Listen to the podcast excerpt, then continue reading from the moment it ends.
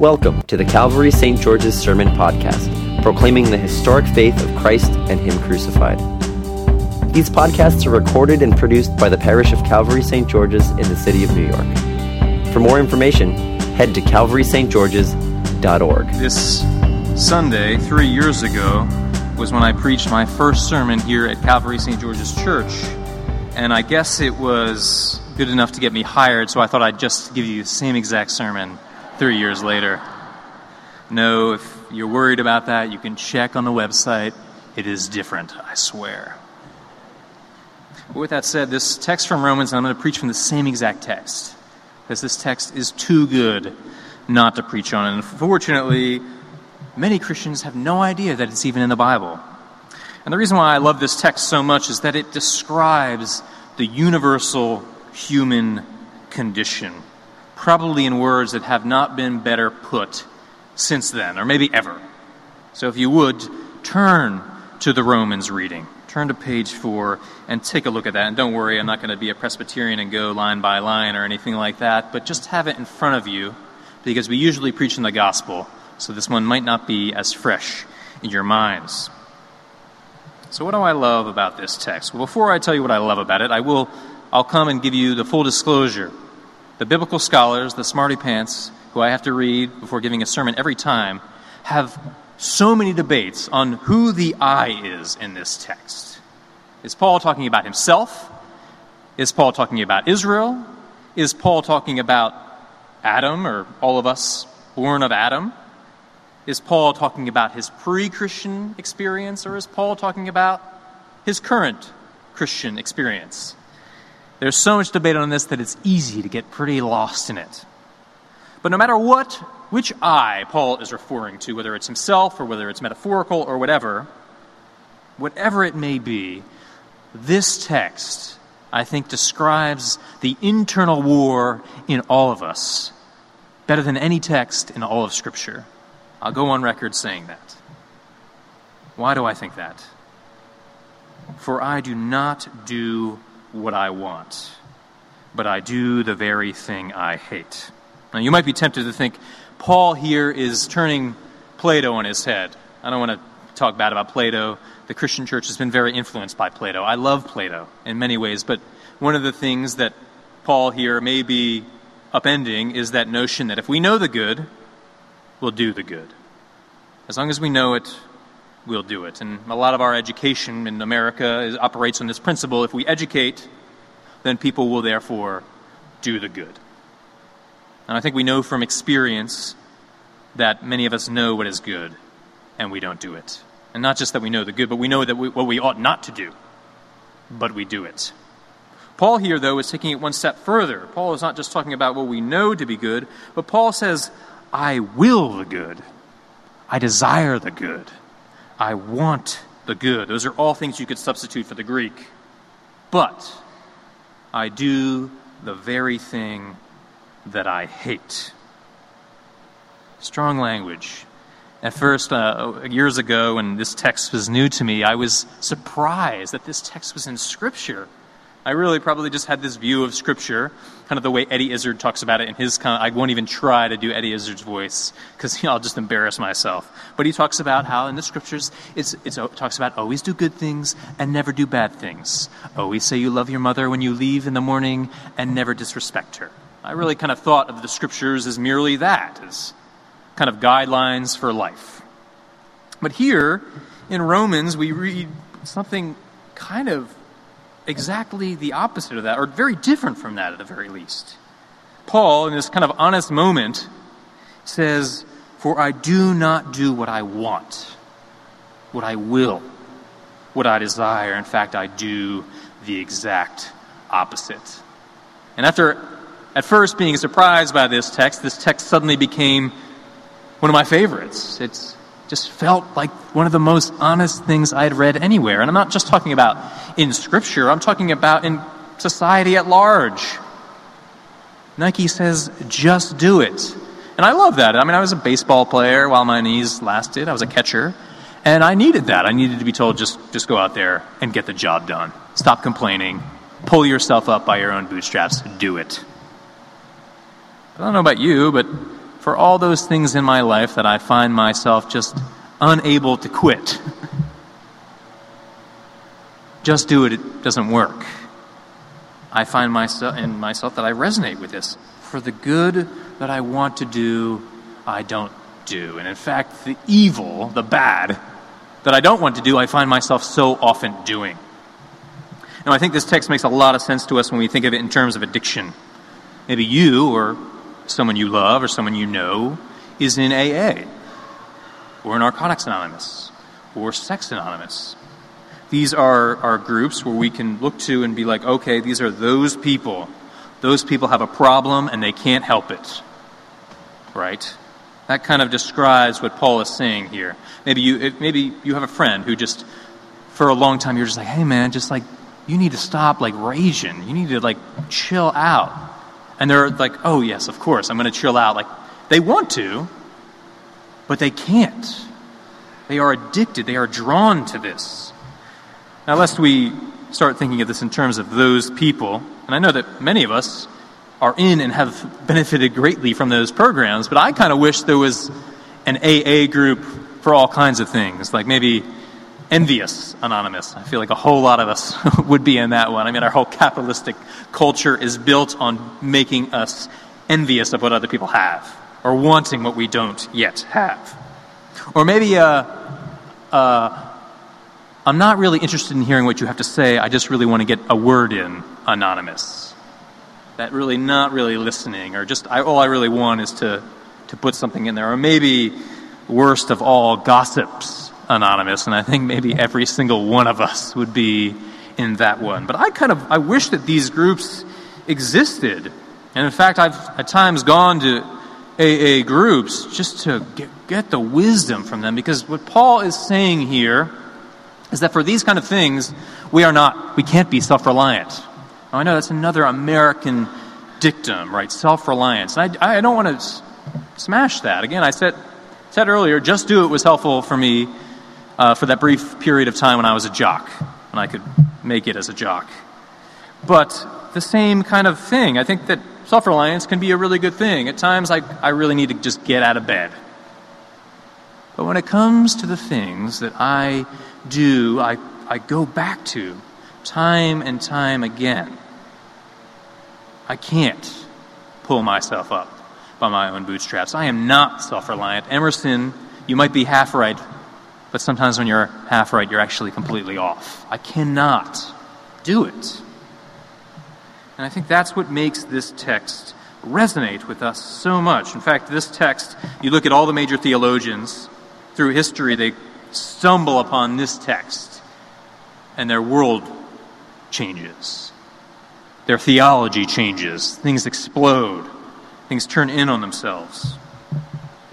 Now, if you read this text line by line, you could see how, you might be able to see why this text is probably put intentionally by our lectionary creators in the summer when fewer people are here, because it's not, definitely not something we really want to hear. In fact, it can get all but like depressing at the end, right? Wretched man that I am. Paul kind of ends on that hopeless note. I am not self reliant. I cannot just pull myself up and stop doing the bad that I don't want to do. And that's, again, like Paul speaks in hyperbole here.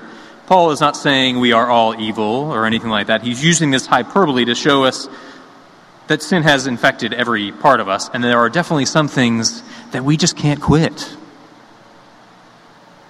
But before we submit to that despair, Paul ends it with when he says, Who will deliver me from this body of death? He ends with, Thanks be to God, to our Lord Jesus Christ. The implied ending is this great note of hope. For when Paul talks about sin, Paul doesn't talk about sin the way you and I do, which is, I think, one of the most fascinating things about his writing.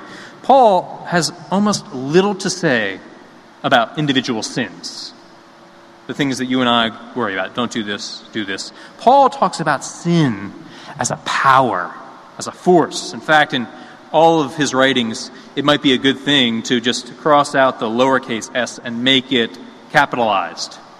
Because that's the way Paul talks about sin. Paul talks about sin as something that kind of gets into us, that we allow in and that takes residence and then captures us, captivates us. It helps make sense of these times when we just cannot free ourselves, when we cannot pull ourselves up by our own bootstraps. This sin that so easily gets in. Sometimes the, an imperfect analogy would be the way a lot of alcoholics have talked about how, obviously, before they had their first drink, they weren't an alcoholic. And, and for some of them, they could drink in moderation for a little while, but then they let it in and then it took over. There was no way to defeat this. It had taken root, it had captured them. But what Paul is saying here in this text is that by nature of the cross and the resurrection, Christ has defeated this power of sin and death. And by virtue of the fact that we have been baptized in his name, Christ has transferred us from this realm, this domain of capital S sin, capital D death, into this new realm, this other realm of the Spirit and life. And this is an objective event happening that has occurred to you and to me. Jake last week used the metaphor, the analogy of, uh, of Les, from Les Mis. What's the guy's name again? John Paul, uh, uh, or not John Paul. Who's the guy in Les Mis? Blanking. Jean Valjean. Thank you. In the play, they don't have this episode, but right after he steals the silver from the archbishop, right? The next scene Jake talked about last week is that, you know, he's been released. The Archbishop even says, You are no longer your own, right? And that next scene, he goes, he walks away, and he stomps on this piece of silver that somebody had dropped. He steals. But the narrator goes and says that he had committed a deed which he could not do, a deed that did not define him. Do you see the brilliance of that paradox there? You and I have been transferred from the realm of sin and death into the realm of the spirit and life. This is an objective reality to you, for you and me. And we find ourselves doing things that we cannot do. That paradox sits. We are, we've been transferred from this realm of sin and death, and yet our legs and maybe the back of our arm is still in there. We're simultaneously sinners, but saints. But the reality that is more true for you and for me, even though we find ourselves doing what we cannot do so often. The defining reality is that we are in the realm of, sin, of, of the spirit and life. Christ has captured us once and for all. He's stolen us away from sin and death. And this is obviously good news for us at the end of our lives, but it is also true of us in the here and now. And we explicitly see these moments, these inbreakings of resurrection here and there. Unfortunately, we don't see them enough. At times, we'll find ourselves doing something truly altruistic, and maybe it's out of character for us. We have, like, how? I'm doing this? What? I'm letting somebody live with me for free? What? I'm giving to charity? What? You name it. But I don't know about you, but this text, and for me personally, I do not want to go back to that realm of sin and death. I, I hate participating in that reality. Paul, and the way Paul talks about it is it's as if every time we do what we cannot do, we're returning to our own vomit. Talk to people in AA. They talk about it that way too. The last thing I want is to sin so that grace may abound. The last thing I want to be is an antinomian. Oh, it's all just okay. Now, the way Paul talks about this realm of sin and death is that it is that which enslaves us. It is that vomit that I won't speak for you, but I go back to time and time again. And like what Paul says here, oftentimes I don't feel free not to. And it's the most frustrating thing in the world. But the message of this text, the message of this text is that you and I are not self reliant on those things. We can't do it on our own. We can't pull ourselves up by our own bootstraps. We need external help. We need a hand that's outside of us to kind of scoop us up. And that's why groups like AA are so successful. When you can't do it yourself, you need other people. First and foremost, of course, you need the Lord, but also you need our, our neighbors. So if you would, please, one of you, I'm sure you'd make a killing on this, although I guess AA is free, but found a Gossips Anonymous. Or maybe it's a less sexy sin for you. I know some of them are for me, but I'm not going to tell you what they are. But the message of hope in this text is that you and I are not defined but what we find ourselves crawling back to. The message of this text is that we are defined by being in this realm of the Spirit and life. And if that is what defines us, let us not. I'm not going to tell you now, well, try harder or pull yourself up by your own bootstraps. I'm telling you today to go find help, external help. I know it's what I need, what I avoid. And then, not even speaking of explicit sins here, sometimes like the good that I want to do, the I, I would absolutely love to be honest and tell you guys today that your priest every morning and evening spends 15 minutes in silence with our Lord. And I try. But despite my best efforts, I just can't do it. It's 15 minutes, it's a half an hour for the whole day in a 24 hour day. And I find myself so often just completely unable to do it. I know it's good for me. And I don't just know that it's good for me. As St. Paul puts it, I will it. I want it. I desire it. Because so oftentimes it feels feels good, but even like when I don't feel anything, I just know that it's good for me. So even more than external sins, it's the good that I want to do, the things that I know are good for me.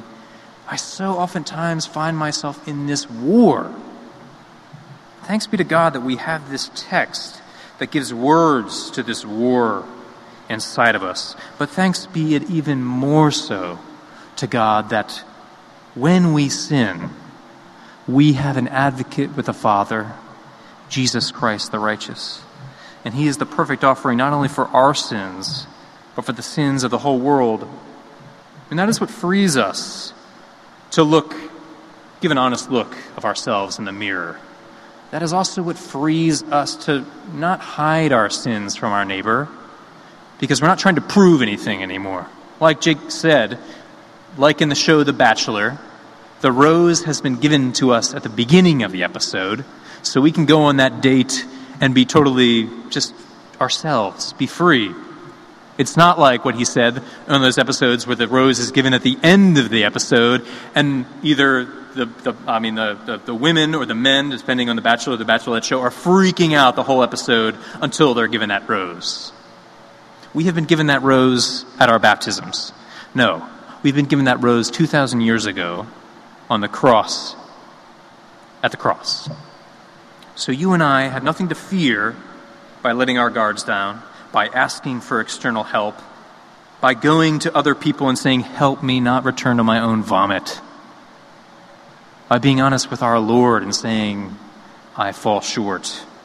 And I know that there are even areas in my life that I'm unaware of now where I'll later find out where I do.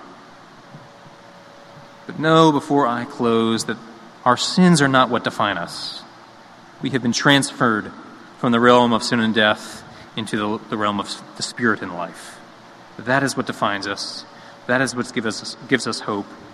And that is why we have nothing to fear. For Christ has done what we could not do. The very good that we wanted to do, that we didn't, He did for us in our place.